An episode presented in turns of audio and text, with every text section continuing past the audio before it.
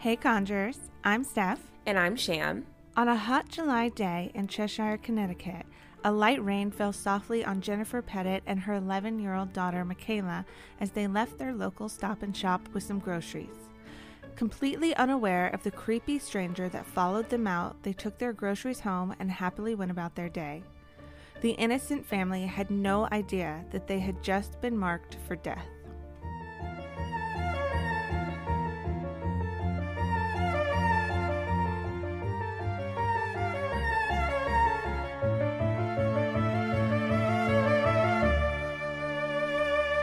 By all accounts, the Petits were the model of the perfect family. William Petit was an accomplished doctor married to a successful pediatric nurse, well liked in their community, raising two bright daughters. Haley, who was 17, was a straight A student and already preparing to follow her father's footsteps by going to Dartmouth. 11 year old Michaela had already discovered a passion for cooking even at her young age. Life wasn't perfect for the family, however, as Jennifer was diagnosed with multiple sclerosis, which took a big toll on the entire family. Haley and Michaela launched into raising money however they could to save their mom. Those girls raised over $50,000 for the MS Society in Connecticut, but they did it quietly and never bragged about it. They lived in an affluent neighborhood in a large and beautiful house. The man that followed Jennifer and her daughter home from the store fantasized about living in a house like that. He immediately made plans to return later with his friend to rob the Petit family. Conjurers, you have to always stay vigilant. Pay attention to those around you, including vehicles that seem to be going in your direction. Absolutely. You are not being paranoid. Listen to that gut feeling. All right, so I'm assuming this man you speak of did make his way back to their residence. On July 22, 2007, the family enjoyed a lazy Sunday evening at home. Haley had just returned from the beach. Jennifer and Michaela had just picked up some groceries to make tomato bruschetta and pasta together for dinner. When William called on his way home from a round of golf, his wife asked him to stop by the farm stand for some fresh veggies on his way.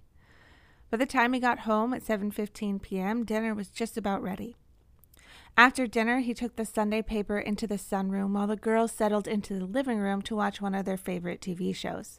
When the show ended at 11, the girls went up to bed, but William had fallen asleep on the sunroom sofa and he looked so peaceful they let him sleep.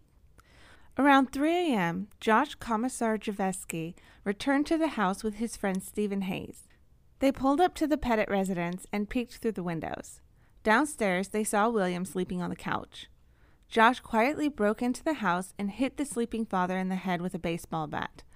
William let out an unearthly scream, so Josh hit him again and again until the bloodied man slumped back against the corner of the couch. All right, here we go. Let's get into it. Josh beckoned for Stephen to enter, and the two crept up the stairs to find the rest of the family. Stephen placed a hand over Jennifer's mouth and gently shook her awake. Josh did the same to each daughter, and one by one they tied the hands and feet of Jennifer, Haley, and Michaela to their beds. Then they placed pillowcases over their heads so they couldn't see. While Stephen toured the house to make sure no one else was there and searched for cash, Josh sat in 11 year old Michaela's room, casually talking to her about school, summer plans, even bringing her a drink of water, as if she wasn't currently tied to her bed with a random intruder in her room.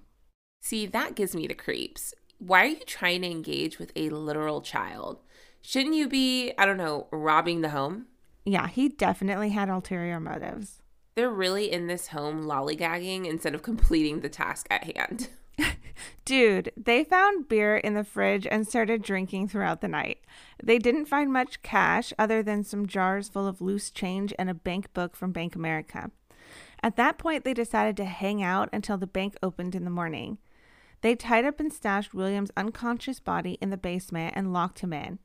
Stephen started to get nervous and obsessed about leaving DNA in the house. Josh pitched the idea that fire destroys everything and sent Stephen out with gas cans they found in the garage to the closest gas station. While Stephen was out getting gas, Josh returned to Michaela's room and cut off her clothes with kitchen scissors. After taking pictures of her on his phone and raping her, he dressed her in new clothes before Stephen returned. As soon as the bank opened, they untied Jennifer and Stephen took her at gunpoint in her own car to the bank. He sent her inside with a strict warning that if she did anything to alert them, Josh would kill her daughters. Stephen started getting nervous because it seemed to be taking longer than he expected, so he texted Josh about his concerns. Josh told him it's fine and to stop worrying. What Stephen didn't know was that Josh couldn't care less about the bank heist at this point. He was living out his sickest fantasies with 11 year old Michaela again and again. That's so sick. And it's clear that they both had completely different intentions going into that home. I don't know how much Stephen knew about Josh's true motives, but I'm positive he followed them home from that store because he saw Michaela. It really had nothing to do with money for Josh. Yeah, I definitely agree with that. Okay, so they made it to the bank though. What happened when they arrived? I'm sure the situation didn't look natural. Inside the bank, Jennifer tried to withdraw $15,000 as Stephen had instructed her, but when asked for her ID, she realized she didn't have it. Mary Lyons, the branch manager, noticed the terrified look on Jennifer's face and asked if she was all right. She explained that her family was being held hostage, and as long as she provided $15,000 and got back to the house, everybody would be okay. Mary could tell from the look in her eyes that she was telling the truth and handed over the money. Mary turned to grab the phone to call the police, and when she turned back, Jennifer was rushing out to the car.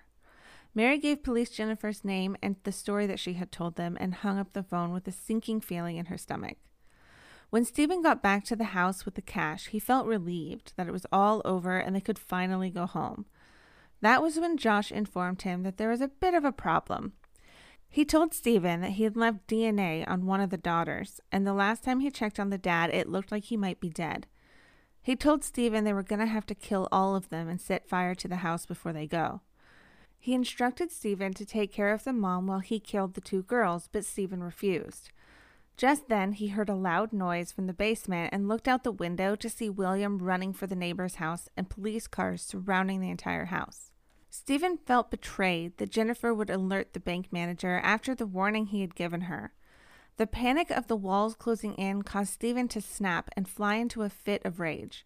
He tackled Jennifer to the ground and strangled her with his bare hands. Then he yanked off her pants and raped her lifeless body. Josh started screaming at Stephen to spread the gasoline. Over the next 15 minutes, they covered the house in accelerant.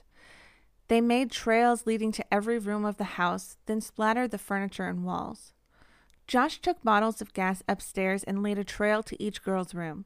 He doused their beds and their bodies with gasoline and left them tied and terrified to their beds. Okay, I don't understand what's going on here. They're already busted. What did they think was going to come of going from robbery and rape to murder and arson? Honestly, I don't know either. They must have believed they could still get away somehow. They're so dumb it hurts.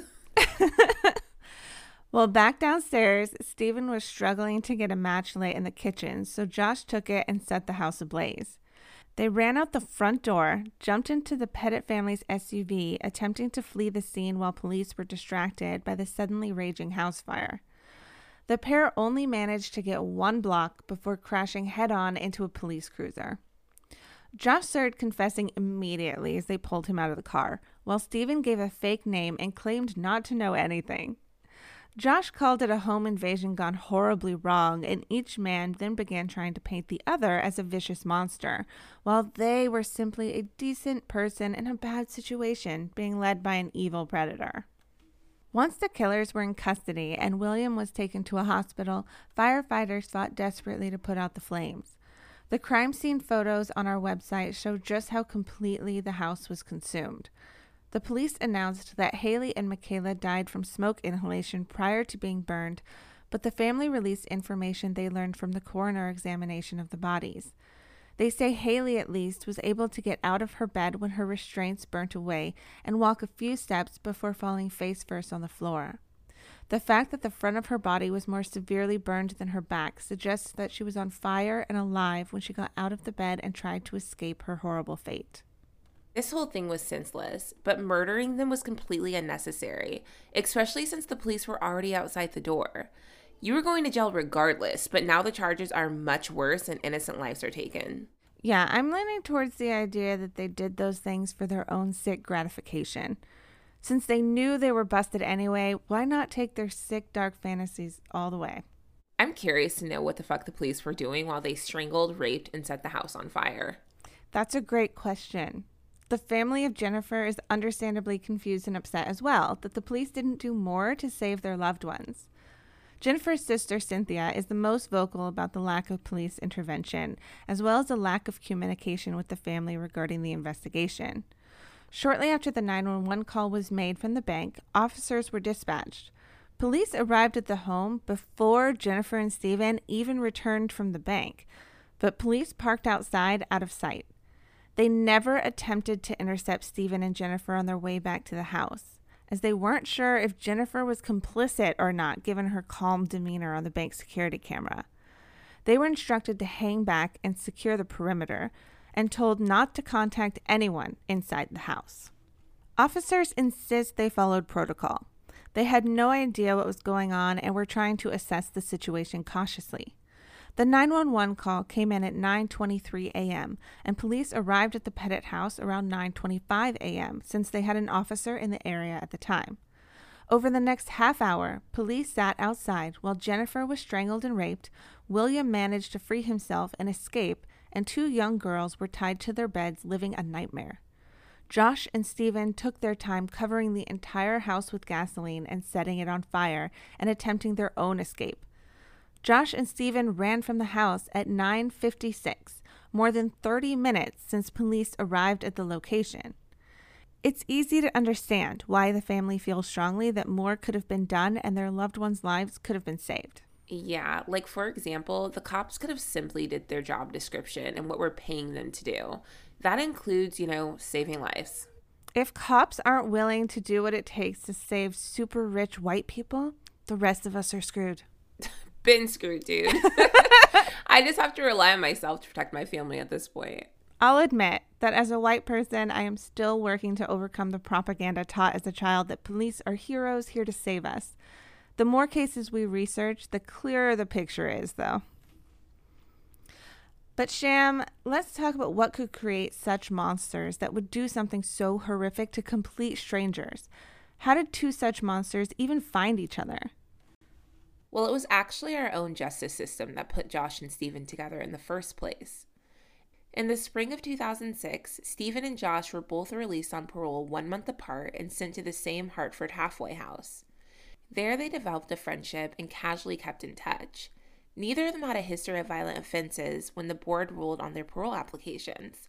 Though in Josh's case, the parole board was missing an important piece of information from his case. The judge presiding over his sentencing for a series of robberies he did in 2002 called him a cold, calculated predator. Maybe if they had that information, he wouldn't have been released early and the two would have never met. According to friends and family, Josh was a brilliant, troubled young man who was very loving, very caring. In reality, Josh was born into a family plagued by serious mental health issues and at three years old, he was adopted into a family not fit to care for a child genetically predisposition to mental health issues. Benedict and Jude were fundamentalist Christians who didn't believe in medical care or public education.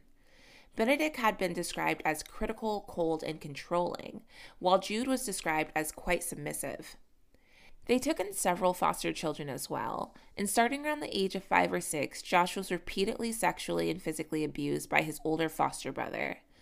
This went on for years, and eventually Josh started doing the same abuse to his younger foster sister, Naomi. When the sexual abuse was discovered, Benedict and Jude sent Josh to a Christian reform camp to get him back on the straight and narrow. It sounds to me like the judge who called Josh a predator saw him more clearly than his own family and friends. Look, I feel bad for anyone who goes through childhood trauma like that, but it still doesn't excuse what he did to little Michaela Petit. I mean, most murderers have a bad childhood, right? But someone should have kept an eye on him knowing the family's mental health history. Also, Christian Reform Camp isn't help for the sexual abuse he suffered or the abuse he caused. Some people shouldn't be parents. Did anyone try to get him help? Fran Hodges dated Josh for about two years. They met at a church and were both homeschooled by their very religious families. Fran told HBO documentaries that Josh suffered from anxiety and delusions and would often hide out in the woods and wander around town watching happy families through their windows, fantasizing about being a part of it.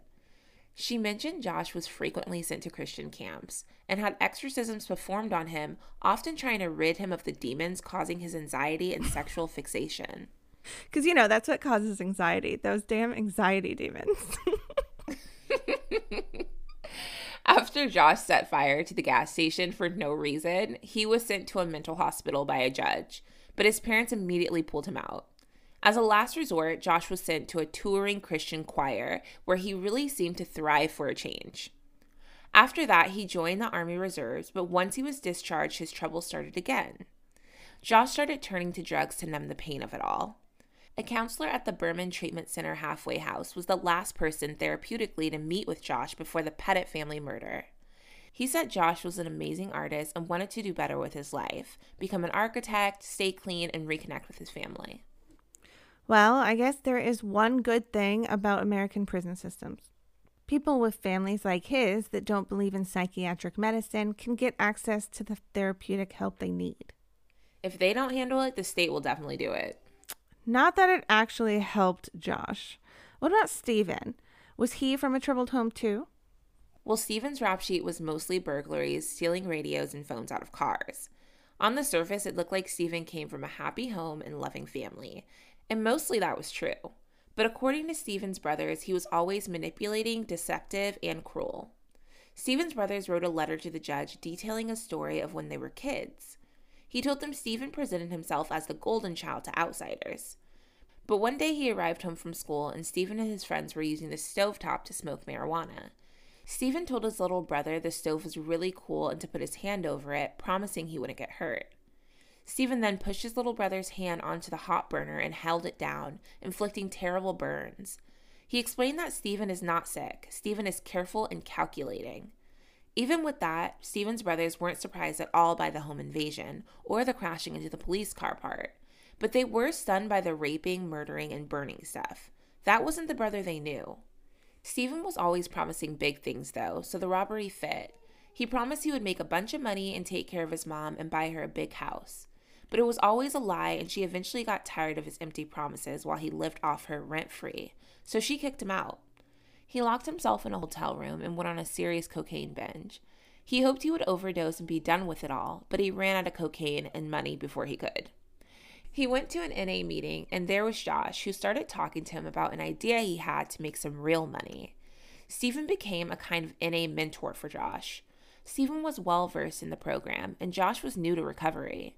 Stephen and Josh started talking every day, and Stephen helped Josh with staying sober. They also bonded over their dark fantasies and the fact that both of them were haunted by angry feelings. Both had a history of robbery, so it wasn't long before they started talking about doing a job together. Together, they burglarized at least two other houses in Cheshire, stealing money and credit cards. Then on July 22nd of 2007, Josh told Steven about the amazing house they had to hit. Over the next several hours, they texted excitedly about the riches they would steal from the Petit family. And we know what happened after that. That story about what Steven did to his brother when they were kids gives me the chills. He sounds like an actual psychopath.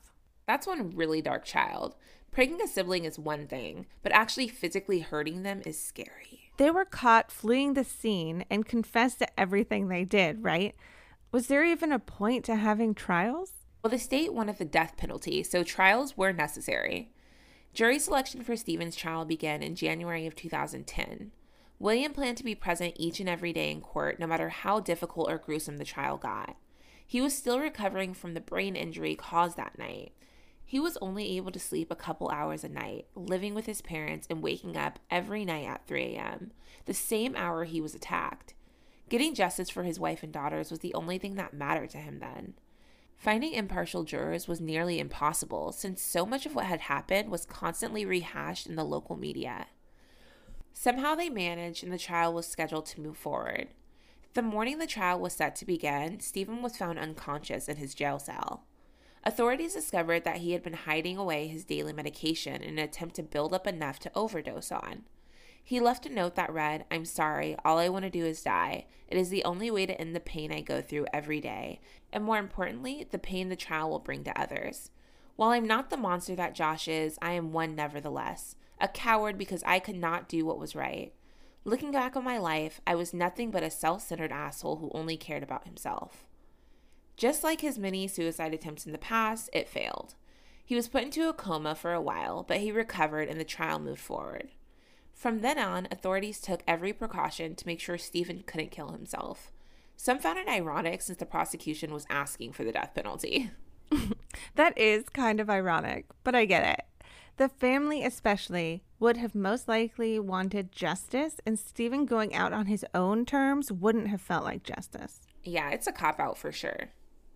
Remind me, what were they charged with in total by the end of it? Both Stephen and Josh denied being the one responsible for the fire, but since they both had gasoline on their clothes when they were arrested, they were both charged with arson. It was only a felony for Josh, though, due to his prior fire setting incidents. All in all, each man was charged with 17 counts, including sexual assault, murder, kidnapping, and arson. During both of their trials, members of the jury were exposed to disturbing evidence, including autopsy photos of the victims' bodies and images Josh had taken of Michaela as he assaulted her. Jurors also had a hard time listening to Josh's confession in court, and they had to take frequent breaks and recesses. The family was sickened by Josh using Michaela's nickname KK as if he was a close loved one and not her abuser and murderer. As a result, many members of the jury experienced severe psychological and emotional trauma, so the state of Connecticut offered to provide the jurors with free counseling. Also in the audience witnessing the graphic retelling of the murders was Jennifer Goshray and her six and seven year old children. Though experts have questioned her judgment in bringing such young children to a trial, detailing the brutal slaughter of an entire family, the mother said that she wanted her children to see the justice system in action. The evidence and testimony was graphic and disgusting. I can't understand why that woman, Jennifer Goshray, brought her young kids. If you want to show your kids how the justice system works, great. But a murder trial at six years old probably isn't the healthiest way to do it. They weren't related to the victims or connected to the case in any way. It looks more like a mom from the community obsessed with a sensational local case dragging her kids along. It really just goes to show how interested the community was in this case. It's probably all anyone talked about for years. Yeah, it's definitely a weird move. Like, if anything, you're traumatizing your children. I am that mom that is constantly keeping it real with my child. So she is aware that there are weirdos out there, but I spare her the graphic details. Same. I don't lie or hide the realities of the world from my kid, but I explain it all in an age appropriate way. A graphic murder trial at six years old isn't that. Okay, back to the trial though. Please tell me they were both convicted. I mean, how could they not? Stephen was convicted of 16 counts charged against him in November of 2010 and sentenced to death. A year later, in December of 2011, Josh was convicted of all 17 counts and also sentenced to death as it should be. On January 6 of 2008, the town held a vigil for Jennifer, Haley, and Michaela. The money raised went to the foundation started by William, and the entire town joined in. Lanterns lined up the street, sidewalks, and yards while the local church rang the bell three times, one for each murdered woman. On May 30th of 2008, the Petit family home was demolished and the community built a memorial park in their honor. Over the years, it was redesigned and improved. Last reported, it was designed by the Petit Family Foundation. It included a 30 foot stone circle with benches, stepping stones, and cobblestone walkway and fountain in the center. It's totally self sufficient, solar powered, and even has a functioning well. Many in the community still visit the site to remember the lives taken far too soon. That is a beautiful tribute to Jennifer, Haley, and Michaela. Better to demolish the house and turn it into a memorial than leave the burnt house as a reminder of the tragedy. Yeah, I mean, there's no fixing it up at that point. And it would be a little spooky to live on the land of a murdered family. That level of tragedy would have created a haunted house for sure. What about William? He barely survived, but even so, lost everything. In honor of his family, William created the Petit Family Foundation. According to its website, the organization aims to raise and distribute funds to fulfill their mission to help educate young people, especially those with interest in science, to help support those with chronic illnesses, and to help protect those affected by violence. Dr. William Petit has been an inspiration to the community, helping others learn how to move on in their own way. In 2011, William met Christine Paluf, a freelance photographer who was tending bar on the side at his country club. Christine was 20 years younger than him, but there was immediate sparks, and by New Year's Eve on that same year, they were engaged. In late 2013, Christine and William brought a baby boy into this world and named him William Petit Jr. William resists the narrative that he's healed by a new family, though. He told the Hartford Courant that he's sometimes paralyzed by fear. He said he used to have awful weeks and awful days. Now, most of the time, it's awful minutes and awful hours.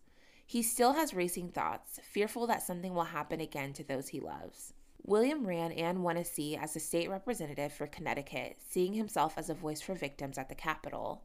He spent so much time trudging to the legislative office building in 2009, waiting for hours to offer testimony to a committee of lawmakers seeking public input on proposal to repeal the death penalty. As a strong supporter of the death penalty and a victim who was actively fighting to get the death penalty for those men who stole his family from him, he has a unique perspective in the government. He doesn't want to be known as a single issue lawmaker, though.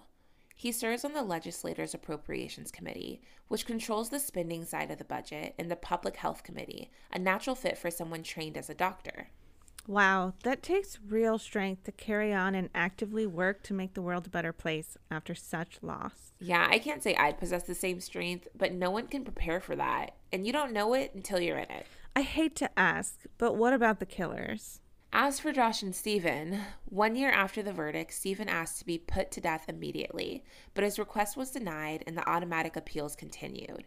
In April of 2012, shortly after the trials, the state of Connecticut abolished the death penalty for all future cases, making it unlikely that Josh and Stephen will ever actually be put to death. In 2016, the Connecticut Supreme Court upheld the repeal of the death penalty and overturned the compromise that said those already on death row, such as Stephen and Josh, could still be executed. That led their sentences to be automatically commuted to life in prison without the possibility of parole. The worst day of this family's life came out of nowhere, committed by total strangers. No one could have predicted this horrible act would happen to such a kind and loving family but it could have been prevented.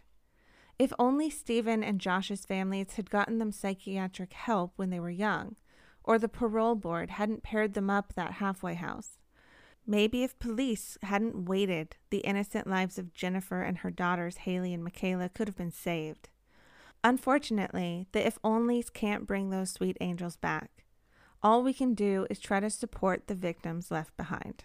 The Petit Family Foundation honors the memories of Jennifer Hawke Petit, Haley Elizabeth Petit, and Michaela Rose Petit by continuing the kindness, idealism, and activism that defined their lives.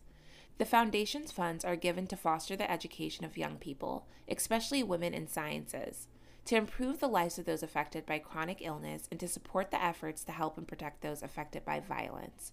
To learn more, go to www.petitfamilyfoundation.org. Or to go donate, you can call 860 479 1436. To view images, information, and sources from this case, visit our website at crimeandconjure.com. Research and writing for this episode was done by Steph and Sham. Editing of this episode by Denver Fortner Productions with music by Jordan Elena.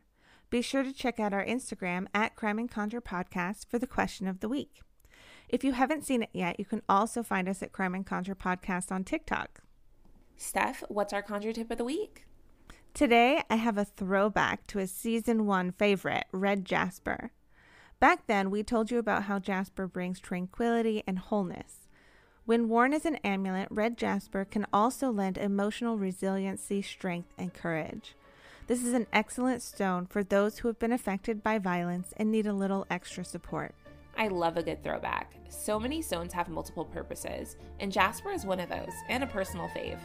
We'll be back next week with another episode.